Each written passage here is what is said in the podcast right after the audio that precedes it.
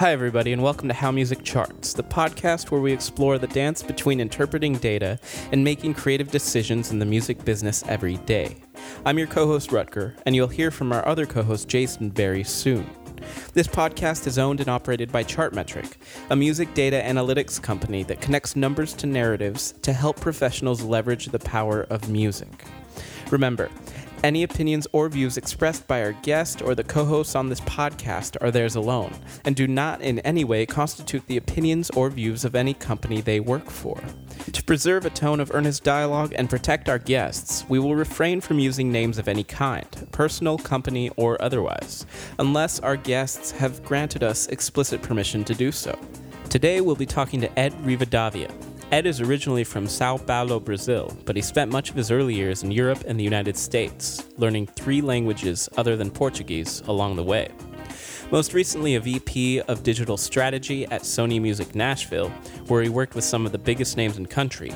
Ed has always been, and still is, a metalhead at heart, What's particularly interesting about Ed's career is how you can trace the trajectory of the role of marketing in the music industry, from radio promotion or old media marketing in the 90s to trying to get a handle on ways to use the internet or new media in the early 2000s, and then to settling into what we now know as digital marketing and digital strategy in the 2010s. Ed's global and multi genre experience imbues his perspective on digital trends in the music industry with nuance and prescience. So, without further ado, please welcome to the How Music Charts podcast, Ed Rivadavia.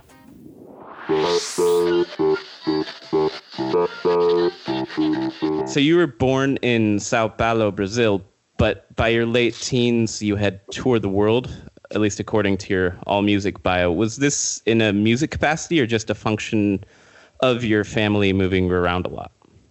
Yeah, no, I was just along for the ride. Um, my dad used to work for a, a multinational company that um, moved him around pretty much every every two or three years. So um, we left Brazil and came here to the U.S. and then went to Venezuela and then to Italy.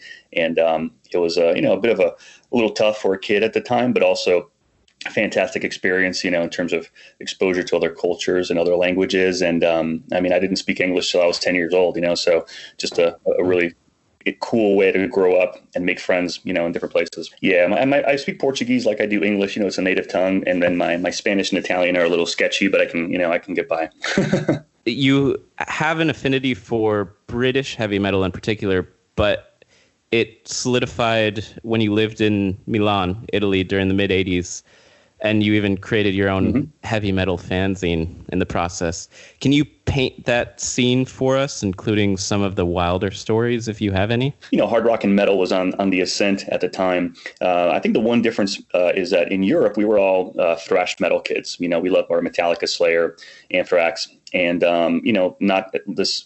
Even though we did like the American bands like Motley Crue and Twisted Sister, um, it was um, we, we, basically worshipped Black Sabbath and the new wave of British heavy metal um, more so than Aerosmith and Kiss. Though we love, you know, I love those bands too, and you know, they're some of my favorites. So the scene was very uh, wasn't as colorful as what you know Americans kind of uh, consider uh, hard or remember as hard rock and metal of the 80s um, and uh, and this was the first half of the decade too before metal became so popular that you know bands like Bon Jovi and Poison were being called metal even though there was nothing heavy about them. So um, I guess I don't know if I was lucky or or snobbish in that um, you know I kind of came up with that European kind of mindset and and you know I went carried on into from thrash into death and black metal more like the extreme sounds which I still love. Um, although I, I, love all kinds of, of music these days but um but yeah and you know and, and so the scene was you know uh, at the time rock was dangerous, right? I mean, um, one of the thing people, one of the things people don't seem to realize is that part of the reason rock isn't as popular today as it was then is that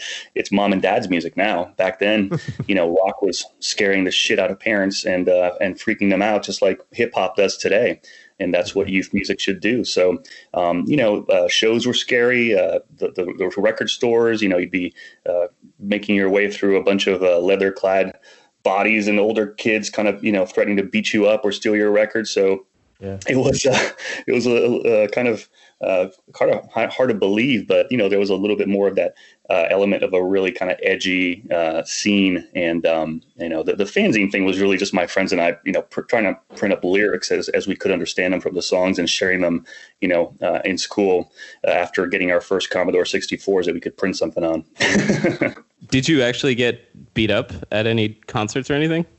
nah, I never got my ass kicked. I did, you know, feel threatened, and you know, we we honestly missed my, my, friends and I. We missed a ton of shows that we were just too scared to go to. You know, we were 14, wow. um, 15. If we had been 17 and 18, we would have been kicking ass, I guess. So. and those sh- were those shows like local Italian metal bands? No, I mean I saw um, uh, Gary Moore and uh, you know uh, Scorpions came through and uh, uh, Accept Dokken. You know it was um, it was those kinds of shows and you know um, but I really didn't see nearly as many shows as I, I, wish I had because it was just that, you know, at 14, I was just a little bit, you know, on the young side to just go off and, and fight my way in. So, why did you end up returning to Brazil and then moving on to study business? And how did that eventually lead you into the music industry professionally?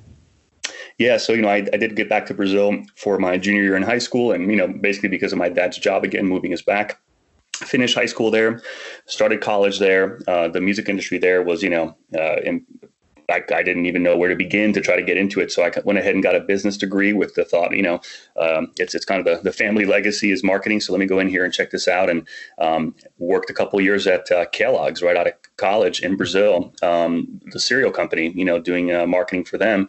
But I hated wearing a suit and, um, you know, I had, I still had, I guess, you know, a, a, dream of running away with the circus of the music industry, mm-hmm. and uh, I, I kind of chucked it all in um, in '94 uh, uh, and came to the U.S. Uh, to get my master's and and uh, and try to get into the music industry.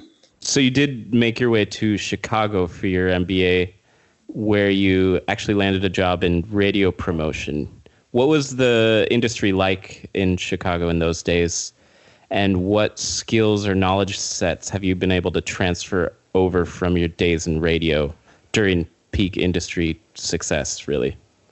Yeah you know um, chicago was i ended up there just because it was uh, columbia uh, chicago was one of the few colleges i found that had a, a master's program geared towards music entertainment business um, you know and, and i needed a visa.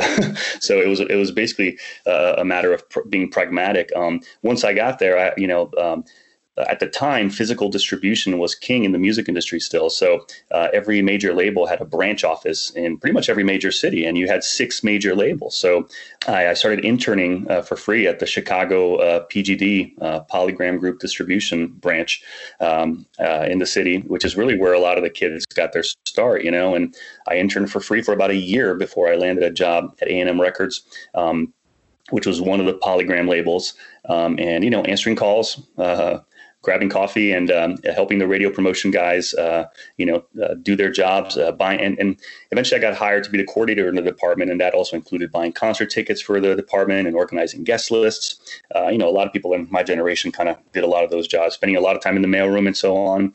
Um, but at the time, you know, the branches uh, uh, outside of New York and LA they were pretty much focused on sales and and radio promotion. So between the two, I thought radio seemed more interesting, and that's what kind of got me going there. I had a really great mentor called uh, Ross Grierson, who was uh, the national radio guy at A&M, and um, a totally old school promo guy, you know, like out of the movies. He kicked my ass and you know uh, taught me everything I knew, and just really you know put me through the ringer, made me pay my my dues for sure, but really toughened me up for the business.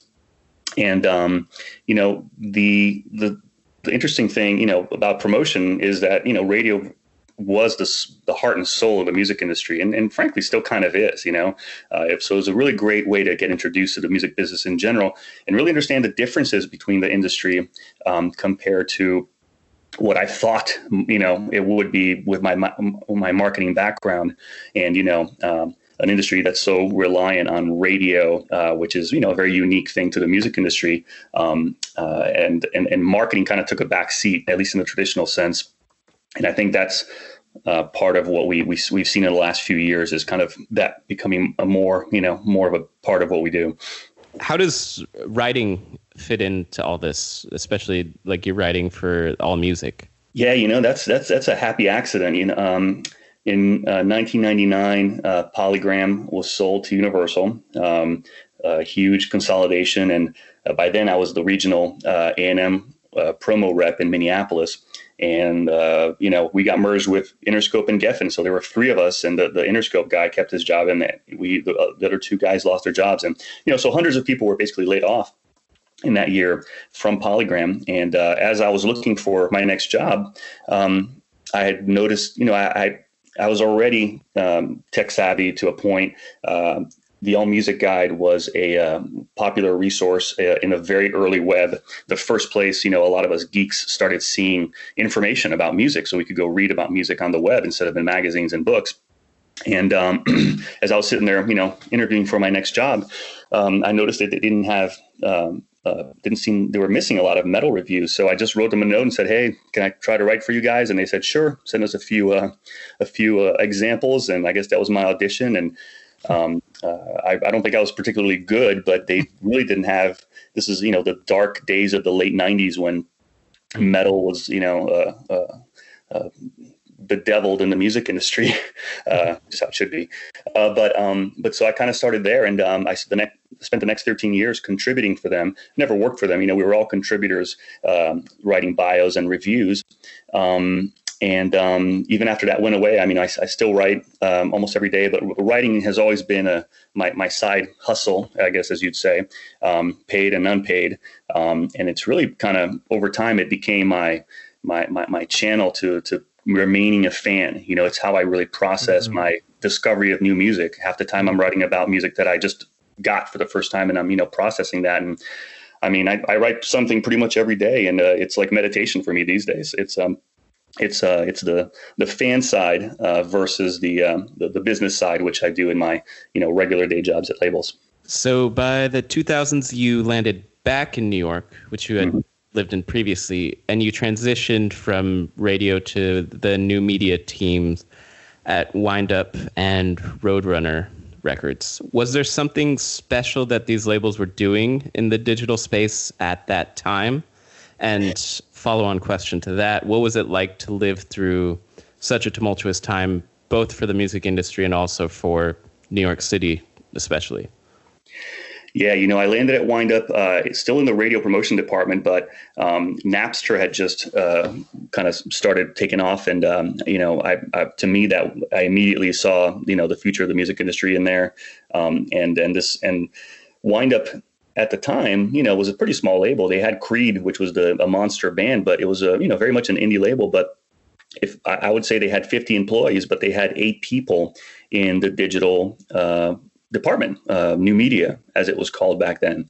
So they were really ahead of their time. Um, the and so I transitioned to that department as really the junior staffer to figure things to, to learn um, and and did you know learn from some great people and um, from there, I jumped over to Palm Pictures, where through a fluke, I found myself heading up a department. Palm, Pictures was Chris Blackwell's multimedia company after he sold Island Records, um, and uh, you know, uh, still did a, a, little bit of Bob Marley stuff. But uh, they had a, a, a, a, movie division, a, a video DVD division, manga, anime, and music. So I spent four years there actually kind of you know figuring out what digital was and new media. We were one of the few labels that did a, a deal with the illegal napster before it went away. Um, i was there when itunes first came around and you know had to go preach it to my colleagues and you know convince them that we should we should do itunes.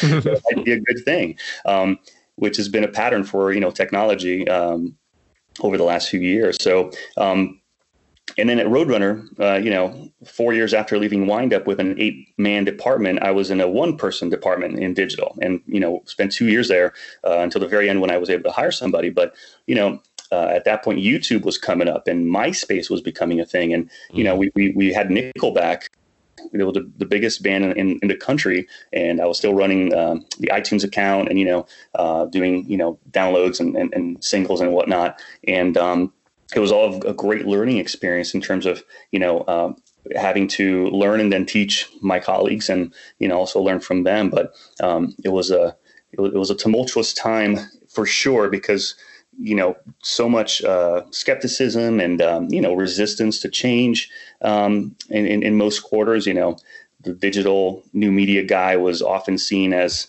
you know the problem. uh, why is this guy coming around and trying to change the way we do things? Um, but again, just uh, you know, for those of us who like solving problems and and and um, you know, and technology and, and and moving things forward, it was a, a really great, ex- exciting time. And you know, even as the industry was was like you said, you know, it was a tumultuous time. The industry was in decline. Um, you know, those of us who bet on technology are mostly the ones who made it through that really tough period, you know, and um, and and you know, 9/11 happened at the same time too, so it was uh, it was interesting. Um, mm. One other thing I'll say is that you know, it was during this transition to digital distribution and new technologies that I feel like traditional marketing and real marketing started coming into the music industry a little more. Um, you know, radio is again a unique uh, uh, promo tool of the music industry. You know, other entertainment industries don't have radio. You know, they don't have such a powerful tool that could get the job done. And you know, in the up until the '90s, there was you know some people thought that the sum total of a marketing plan was handing the song off to radio and hoping for the best. And if the promo guys could make it work, it was a hit. And if they couldn't, it wasn't a hit to begin with. um, so part of the music industry's transition to you know digital was also a transition to relying less on radio, incorporating more marketing pr- practices, and um, and frankly, the other big change was starting to listen to consumers. Um, mm. Used to ship our records to stores and say, "See ya." You know, if you don't like it, you can return it, but we don't want to talk to the consumers. We don't want to know. Well, with the internet, the, the consumers started, you know, beating down the castle, you know, the castle walls, and um, you know, a lot of what digital has become over these years is audience development. You know, and and um, and speaking to that audience. And you know, um, if I were to, when I'm asked today to, you know, well everything's digital. How do you define digital strategy in 2020? I say, well, most mostly it's audience development. You know, we're we're we're dealing with consumers hand to hand. We've got we talk to them through social media, the website, newsletters, um, advertising. You know, it's it's it's very much about you know uh, giving consumers what they want. And the fact is now consumers dictate where, where music goes and not the other way around, you know, the formats and, and, and, and the, the, the platforms that they want to consume it in. Uh, I've always been curious since you were there in the beginning of iTunes, mm-hmm. the that 99 cent price point uh, for a single or, you know, I think it was, it was still 99, 9.99 for an album, I think, right? For the most part, or at least it was mm-hmm. before yep. it went away. But um, was there a lot of back and forth with Apple when it came to that, you know, between like the copyright owners and the labels and stuff and and and iTunes and that team. Um, you know, was there a discussion or was it more of kind of like a, a mandated, nope, this is what we're doing and uh, either hop on board or not? Some people don't may not remember is that when iTunes launched, they only had the major labels, however many there were at the time, five or four, I forget. Um, in the uh, you know they basically did the deal with the major labels, and it wasn't until maybe six months later that most independents got brought in. And I was at an independent. So um, I want to say iTunes launched in April. And then in August, I found myself in Cupertino in a conf- in a big auditorium getting lectured by Steve Jobs along with all these, you know, hundreds of other indie guys about iTunes and, you know, him basically pitching us on this because it was still, you know, he was still trying to convince us that this was worth it. And indie uh-huh. labels were going to get a, a lower um, uh, royalty than, uh, than the majors. Um, and I totally took it for granted. You know, I mean, I, I wasn't at the time in, in awe of jobs or anything, but now I think back and I'm like, damn, that was a pretty cool experience, you know. And uh, um, having you had Steve a private Jobs, keynote. Yeah, well, you know, there was there was hundreds of us there, you know, a, a bunch of other indie label geeks, but uh, but it was definitely a, a cool experience, and you know, and, and then iTunes became what it became. So I'm curious, since you have sort of lived the changes of the music industry, do you think there is some knowledge or experience lost, especially as it pertains to music history with on demand streaming versus like a physical record collection. Like obviously we have all of the music and information we could ever need or want at our fingertips, but do you think that has helped or hindered or neither how consumers engage with the actual cultural history of music? Mm. Yeah, it's definitely you know affected it, uh, but you know it, it's it's it, it is what it is. You know, I mean, um, um, uh, there were hundreds of classical composers, you know, hundreds of years ago, but nobody remembers anybody but Bach and Beethoven, you know. And I'm sure hundred years from now, um, people won't know any metal bands except for Metallica, you know it's uh it's the nature of history. I mean if not for the technology to keep us informed you know to go back and check on it that we have now you know all this stuff fades away over time. So um, i think you know certainly with you know now that consumers have access to an infinite amount of music instead of having to you know make their choices you know on a limited budget um, brand building is what's changed right i mean used to be my generation would commit to certain genres like i did metal and we it would, it would kind of become our thing and we would you know have to commit to certain, you know, bands and certain uh, genres uh, as part of, you know, determining who we were as people, right? Um, today, music listeners, teenagers are still, you know, approaching music in a way that they interact with it and it defines who they are. But now they're they're they're being they're they're interacting with millions of songs and all kinds of genres. So you know, um, it's it's uh, ultimately people of my generation can complain and, and bitch and moan, but it's not you know it's not up to them anymore. It's it's it's it's moved on, and um, and the fact is, kids are gonna you know uh, interact with music the way they're gonna these days, and they're gonna have it's much more fragmented. So as an industry, you know that's basically the challenge we have is is we're no longer able to control the means of distribution, the the, the you know limit the the which artists are being consumed and how, you know, through, you know, walled gardens like radio where only certain artists can play and, you know, have the budgets to go get to the top of the charts. Um, so um, what you know some of that education maybe or, or rather i guess um, what we thought was information you know knowledge about music as we saw it back then where we knew a lot about a few bands. Now the kids know a little something about you know hundreds and they're not going to get as invested maybe uh, into each individual artist but they're going to be just as invested in the music and and that's ultimately um, on it's it's just it's up to us to make the pivot you know? So is it fair to characterize you as a metalhead with the country twang yeah it's funny you know um, uh, i do like like i said i like all, all kinds of genres i grew up a metalhead but you know these days i listen to mostly music from the 70s and and uh, you know classic rock and and uh, I mean, I, I, like jazz, I like blues, um, and and country too. You know, I mean, I, I like the. Uh, I, am a student of music, so I've, I've, I've long you know been listening to the classics and whatnot. So um, when I landed here in Nashville and started working with uh, country music, um, it was it was a lot of fun. You know, there's a lot of great country music going on. Um, I was living in New York. Uh, my wife and I, with two little kids in a, a one bedroom Brooklyn apartment. Um, and um, this is about 10 years ago. And we, we, she had family in Texas, and I had an opportunity to go to do a job there. So that's what got us out of New York. And um, really started my only experience outside of record labels. Um, I worked in the uh, licensed music for business space, you know, basically the Muzaks of the world that get music played in, uh, in, in, brands and, and, and stores. Mm-hmm. Uh, and then I got into e commerce. And uh, I did some business development and built some e-commerce stores and, and, and some of those were country labels and country artists and, and that's what led me back to nashville or to nashville and back to the labels and uh, and i found myself running digital marketing and strategy at uh, at sony nashville worked with some great great artists here. Luke combs kane brown maren morris old dominion uh, miranda lambert.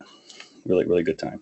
Is there a different approach you've had to take um, working with country artists versus like rock artists that you worked with in the past, or is it pretty I don't know similar across the board?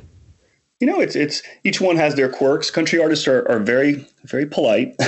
uh, I'll say this: country artists, you know, you uh, you can walk into a studio, they'll pull out a guitar and they'll jam, and they're ready to go. You know, I mean, you don't you don't need uh, too much remixing, or you know, uh, uh, I've worked with artists who needed a little bit more post production, uh, for lack of a better word.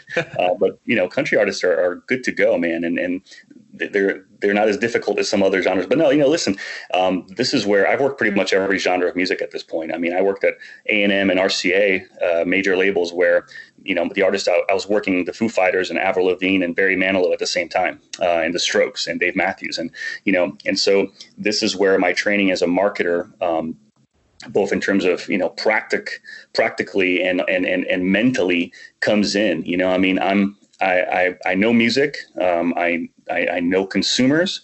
And because I'm a digital marketer, I'm listening to consumers and helping them get what they want instead of feeling like I have to, you know, make them do what I want and, you know, finding that middle ground. And so, you know, over the years and country was no, no difference.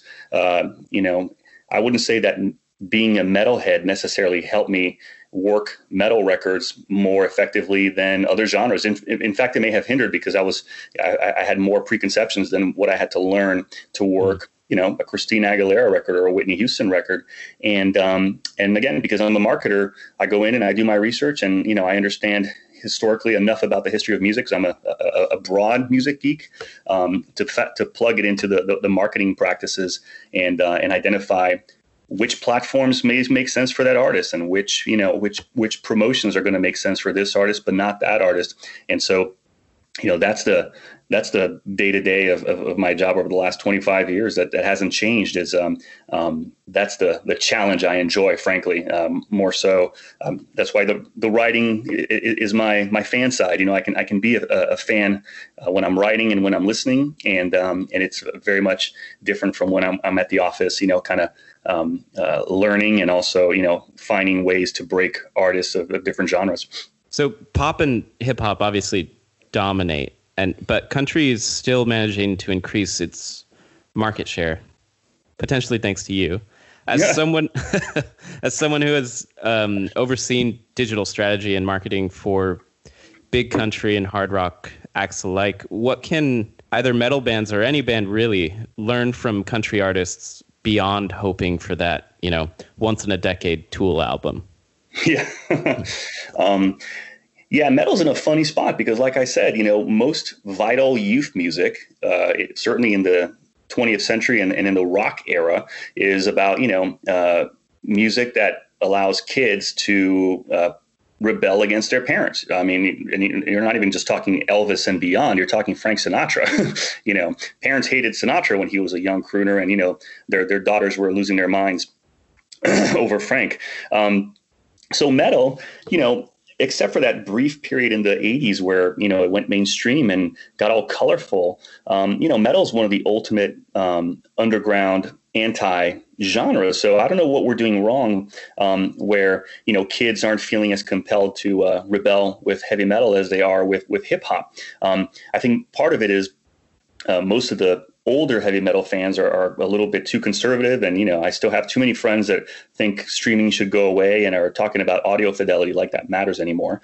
And um, and then you've got this younger set that maybe you know got disconnected from the older one. And, and because of what you said that there's not as much uh, time and, and inclination to be looking at the history of the genre and maybe you know getting into that um, ultimately i think it's becoming more and more of a specialist genre um, that needs to find a way to break out of there. And um, unless you know a new band comes along that that, that really kind of connects with the uh, the zeitgeist. I guess that that's I don't see that happening. Um, country music, you know, has to some degree it's it's it's uh, it's a very clear path in. Um, uh, because of its, you know, it, it has a, a, home base in Nashville. You know, it has a consumer that um, is uh, dedicated, and country music has evolved a lot. You know, I mean, um, as when I got here, you know, I used to joke that if country music didn't have, you know, uh, the conversation about what's real country and what's not real country to talk about, they'd have nothing to talk about at all because, you know, all the way back to Johnny Cash, you know, there were people saying, well, that's not real country. And then, you know, the outlaws, that's not real country, you know, and, and, and, and this whole debate. So most of country music today is actually very modern and, and actually very in, in touch with the times. I mean, um, uh, in many respects, uh, country music is rock and pop. Uh, there's a, with a few country elements thrown on top.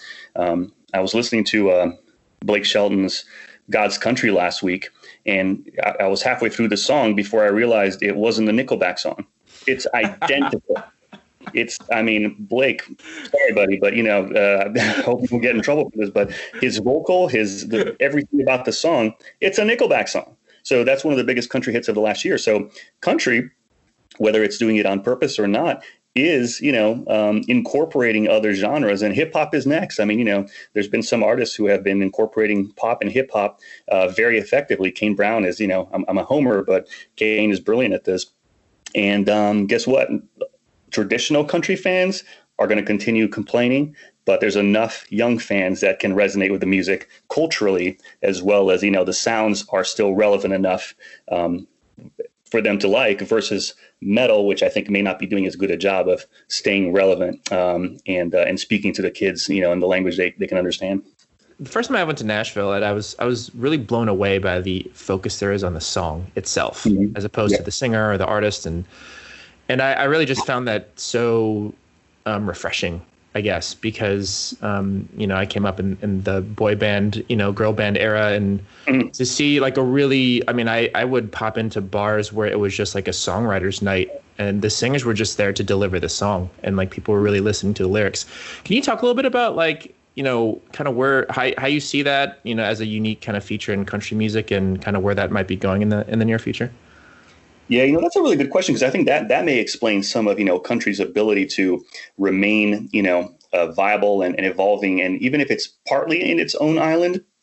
In a world where, where kids no longer see genres or even stop to think about it, you know, crossing over and people becoming fans, even though they don't realize it's country music and don't care that it's country music, which, you know, I think the Nashville experience is so unique because, uh, you know, kids do come down here, and the system has been set up over time where um, you have to cut your teeth and you know uh, go play the uh, the honky tonks and go through that process. And and I'll give you this, you know, uh, having lived in Austin, Texas, Austin is a music town supposedly, and it, it's a great town, you know, and and and uh, but there's no industry there, you know. I mean, Nashville has a full blown music industry, you know, uh, infrastructure like New York or LA. There's labels, publishers, managers, um, even tech companies, you know. So um, when artists come here, there's still a very, it's not an easy path, but it's a pretty, you know, um, uh, st- clear path to entering to, to, to giving it a shot in Nashville. You know, you you know, paying your dues a certain way, and whether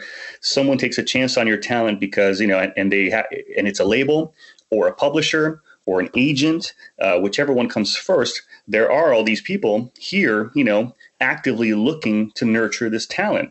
And what I found in Austin, which was a little disappointing, was that it was there was no community there was no industry. Everybody everybody was out for themselves and you know dealing with what they could scrap together. And austin the city itself despite south by southwest wasn't investing in a music scene the way that you know nashville's music city it's their bread and butter. I mean you know more so than new york and la this is what the city you know is known for and what it's going to you know invest money in. So um, as long as nashville remains you know a, a, a music town by definition it's going to you know continue to provide that infrastructure. And that's why there's so many artists coming out here now you know and have been for years that work in different genres too. Not only because they can afford to live here instead of new york and la although that may change post covid um, but because you know it, it, it it still provides most of the the music industry you know players and and opportunities um, in uh, in a smaller uh, still very competitive but smaller uh, uh, uh city so, speaking of genres with a sense of place, what's up with metal in the Nordics, and why is rock so big in Latin America relative to the rest of the world?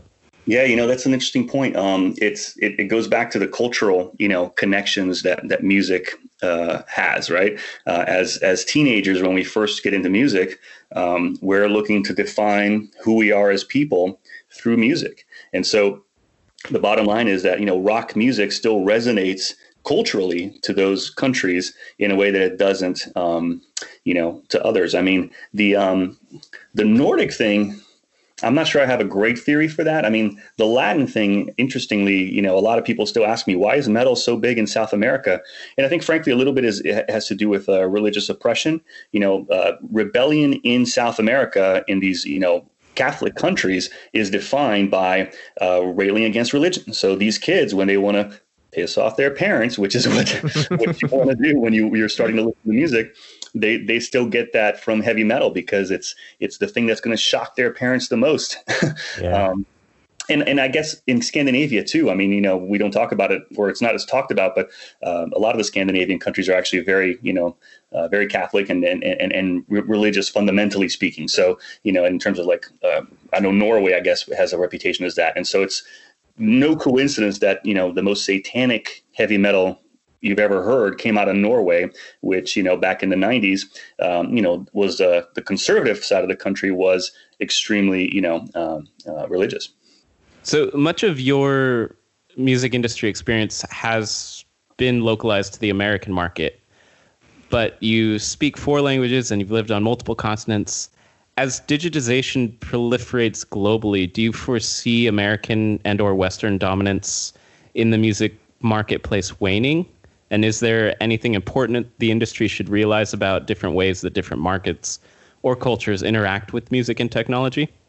Yeah, I think it's um, already clear that international music is is growing in popularity and gaining more, you know, penetration both in America and just you know uh, dominating more um, uh, playlists abroad versus American and, and I guess UK based music, and that's absolutely a reflection of uh, the internet and the uh, you know um, and and the the dispersal of music from different places. So Latin music, you know, uh, YouTube is such a vital platform for for, for that, and you know, um, it's continues to grow and, gain, and and become more popular because of you know uh, knowing how to leverage that super powerful platform to you know promote itself. TikTok is you know everybody's talking about TikTok these days, but you know that's basically uh, uh the same thing. I mean, consumers on TikTok you know, these are Gen Z, millennials, you know, generally very young consumers who are, again, forming their music and personality habits as we speak.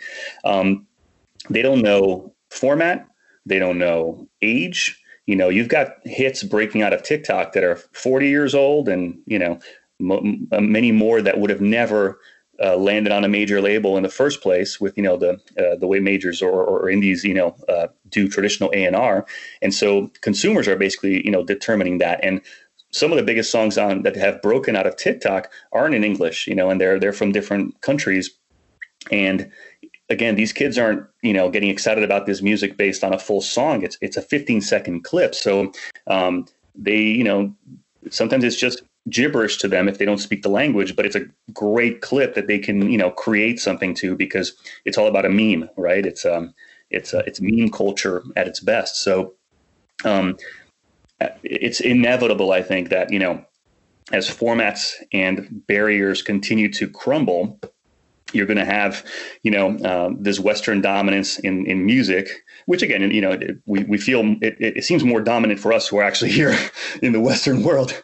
Um, it's going to continue to to to erode, and you are going to have, you know, more artists from different countries who have global success, um, and you know, at the same time, those kids may never learn that that artist is from country A, B, or C, but it doesn't matter. You know, I mean, again, it's it's going to be the brand building challenge remains where you know long term careers are going to be tougher and tougher. Uh, Short term bursts for a lot more artists are going to be more you know frequent, I think, um, and it's just uh, because the technology drives uh, fashions and you know and, and, music consumption these days um, you know i definitely feel that we're seeing uh, this globalization in effect like maybe never before. And how do you think the potential microsoft acquisition of tiktok will factor into the future of the platform digital marketing more generally and the consumption of music? I, will wait to see if it actually happens um, you know but I, I, guess I'll say this. You know, there's TikTok, there's Triller, there, there's any number of platforms uh, trying to do this. Uh, Instagram obviously just launched Reels, uh, or is about to, depending on where, what part of the world you're you're sitting in. Um, and ultimately, what this does is it speaks not to TikTok, but the experience. And this is something I preach to everybody that'll listen. Uh, is that you know um, TikTok it has become a success because of you know how these kids are interacting with it. But we have more to learn. Not what we have to learn is not from tiktok itself but from how this experience defines music consumption in the future. So these kids are consuming 15 second songs whether it's going to be on tiktok or instagram reels or on triller. And so as an industry we need to acknowledge that and realize that that's the way we're going forward you know and does it mean that we'll you know we should pivot our, our deals to you know be more UGC based instead of you know download or streaming based for like a full song. You know, we we need to be ready to you know uh, market and consume media uh, based on song snippets. So um, I, I think the most important thing about TikTok, you know, as we'll look back on it in a few years, is just you know how it showed, you know, it it, it reflected how this next generation of music consumers is going to consume, and they're the ones we have to to cater to. So we better get our asses in gear and figure out how to do that, you know? So, just to sort of sum all that up, what digital trends should we be looking out for right now, and what should artists and other music industry professionals consider when strategizing their digital marketing campaigns? Yeah, this is always a thorny thing because you know I've been doing digital now for 20 years, and um, we're always looking at a bunch of different technologies, waiting for the one that's going to raise their hands. You know, so I, have been on TikTok or and Musical.ly for five years, but it wasn't until a year ago that it became obvious that this thing was going to go and it was going to be the next thing. And you know, same was true as MySpace and, and Facebook. You know, I mean, uh, and Spotify. You know, each one of those things. So. Um, I don't have the crystal ball in terms of telling you what's what what that next platform is going to be, um, but uh, the only thing you know I, am pretty confident of is that um, the watching for them is the only thing we can do. You know, and, and continuing to try new things and you know testing the new platforms uh, as they come through, so we can identify what the opportunity may be, and then you know watch for the the consumer uh, behavior to see if they actually adopt it in mass. Um, and so, you know, ultimately, I think the trends are going to be uh, dictated clearly by the consumers and, and, and how they want to consume music. And as an industry, we'd be foolish to, you know, uh, and I think we've we've crossed this Rubicon by now. Uh, we'd be foolish to think that we're dictating these things. Um, you know, now it's it's up to us to you know give our consumers what they want and cater to you know the way that they're consuming. And um, and there you go. I mean, you know, COVID in some respects is going to affect that too because the touring industry, which you know has been uh, growing and growing, you know, pretty much un- unchecked for for for uh, decades, that suddenly had to contend with this huge issue. But that doesn't mean that the touring industry is over. Anything but, if anything, how do, are they going to emerge from this with you know doing every, exactly what they used to do, but doing some other new things to you know account for you know virtual uh, uh, performance? I mean, why you know how how are, how are they going to blend virtual opportunities in with the physical ones instead of ignoring the virtual ones because they can make more money on the physical ones. And how's that, you know, uh, demand and uh, and uh, availability gonna gonna evolve? So um, so yeah, I guess there's there's there's there's a thought for you. I mean, you know, maybe the next uh, thing we, we should look at is how how that whole interaction in terms of performance uh, for artists is going to evolve in the post COVID experience.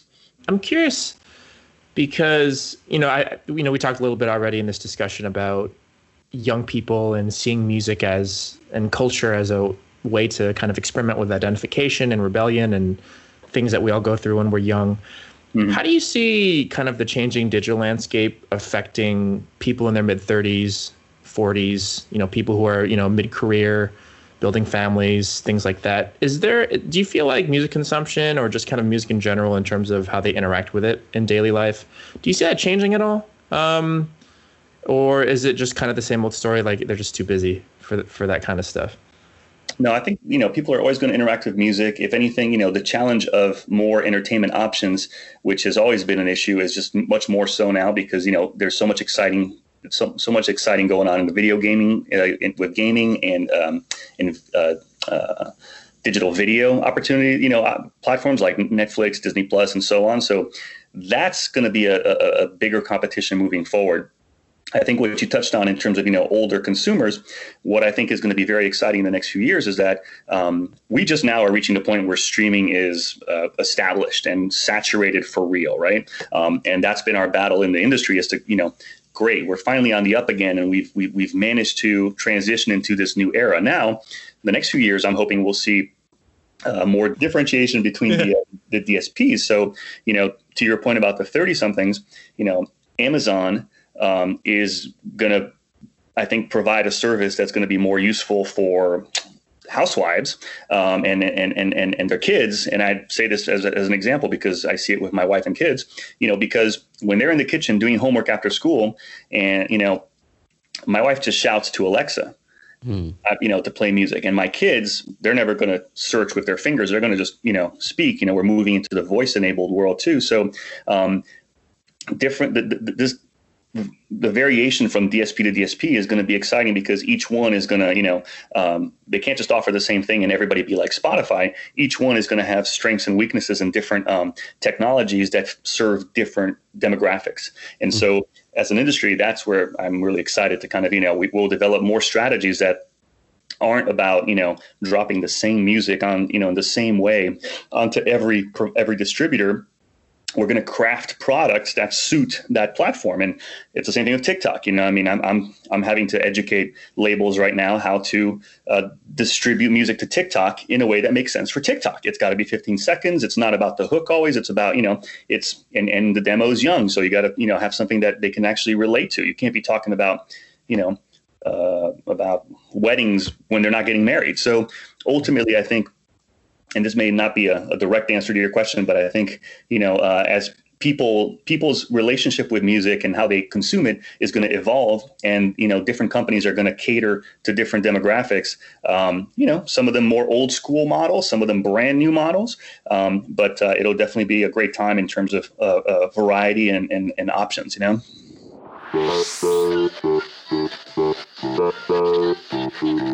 Let's move on to the speed round then. So basically, we're just gonna get your quick take analysis on some recent music industry headlines and trends. Try to keep it like tweet length, a couple a couple sentences, but no worries if we go on tangents. All right, uh, first one. YouTube reveals Google Play Music will shut down in October. I thought it was last October. Um, I'm surprised that it wasn't. Enough said. Snap strikes deals for licensed music in Snapchat app. Uh, good. Uh, you know, I, I don't know if it's a TikTok uh, competitive move, but um, but yeah, that's great. You know, another platform to license our music. Uh, Taylor Swift's surprise album drop good for her you know um, doing you know what she wants when she wants i think is you know kind of what her a strength of her brand. And um, it, i almost feel like part of it is is well timed with this difficult period you know to give consumers uh, something. And as an entertainer you're supposed to be entertaining. So good for her to you know do this. Should it be considered indie quote unquote? Nope. Uh, if, if if it helps the the marketing angle sure but uh, no, and, and, and you know, indie major, you know, what does that mean anymore? Fair enough. Um, okay, uh, recent moves by big names into children's music, and I'll expand on that a little bit. So, Think Tank wrote this great article um, just last month about Marshmello, the DJ, uh, making Mellodies, like a YouTube channel aimed at preschoolers uh, with like nursery rhymes and like rave remixes. Um, you know, there's YouTube Kids, Spotify Kids, uh, and the major labels as well. Um, Warner partnering with Sesame, Universal um, partnering with Lego, Sony uh, launching a Magic Star label focusing on children's audio. Um, kind of your your hot take on that. I hadn't thought about this until you you asked the question, but to me that uh, reflects the awareness of the growing popularity and penetration of voice because again these kids can now ask for what they want at a much younger age than they used to have to read or write and figure out how to type it in all right, final one. Spotify's latest quarterly report and the COVID effects on streaming with regard to Spotify. I forget. Uh, was the latest one that they were back up or down again, or? Honestly, like th- th- when I read the summary of it, it was basically like, yeah, we dipped for a little bit, but everything's basically normal. Is is how I read it a I, I wasn't surprised that it took a dip when people were home and able to consume video entertainment uh, more than you know maybe before. Um, but um, and I'm glad that it's back up, and I'm not surprised that it's back up uh, because people are more on the move again and you know consuming music uh, that way. Um, but ultimately, if anything, it says you know uh, music streaming is entrenched now and here to stay, and and uh, you know until I don't know the next thing comes along anyway, and um, and that's ultimately a, a great reflection of our music or, or our industry being healthy. Um, at least if you work at a label, um, everybody wants to go back to working labels all of a sudden. Go figure. Um, so, yeah, I, I, I, I was going to, you know, uh, shorten that a little bit. I think it, it's um, uh, despite a small dip and now a, a, a, nice return. You know, I think it's it's ultimately a good barometer for the the the health of recorded music right now. So I think that's all we have. Cool, guys. That was fun. Yeah. Yeah. yeah. Thanks so much for chatting with us today. Ed, is there any way for people to contact you if they want to get in touch? Find me on LinkedIn. You know, that's a that's a really great way to connect. And uh, I'm a huge, huge believer in um, in mentoring and um, you know part of being a digital guy was you know dragging my peers into the future and so you know the younger de- generations don't need dragging they're in the future and they you know so they actually help my advance my agenda. So you know uh, I, I always make it a point to, to help young young you know business people uh, music industry people if i can because you know i want them to move on and, and or move, move forward and, and take over as quickly as possible. It'll make my my job easier Well, real quick follow on to that, Ed, because mm. you know you did go to graduate school as well in, in, in, the music business. Do you have any advice for kind of young music business students um, who are maybe just graduated or about to graduate soon? COVID accepted and all the, the, the, issues that you know we're seeing with, with COVID. Once this thing lifts, um, I think my advice to to kids coming out of college and looking to get into the music industry, or really just looking, you know, whether it's a master's program or or, or anything, uh, or whether they're just even not not going to college but getting into the music industry is like um, you're going to have to you know pay your dues and you're going to have to you know uh, start at the bottom but you're lucky. You know the industry is growing again. Um, if you were coming out of college five years ago you'd be entering an industry that was in a 17 year decline. So um, the, the tide has turned you know the new music industry is being born right now so it's yours to jump in and, and do something with it and, and finish pushing out the old guard, um, you know, and, and, and really, you know, changing the music industry to what it's gonna be the next, you know, growth era. I think we're, you know, uh, it's a really exciting time for that. How Music Charts is written and produced by Jason Joven and Rutger Rosenborg of Chartmetric. Free Chartmetric accounts are available at chartmetric.com, and article links and show notes are at podcast.chartmetric.com. If you want more insights delivered to your inbox when we publish, subscribe to our blog at blog.chartmetric.com. As always, feel free to say hi to us on our socials as well. Thanks for listening, and we'll see you next time.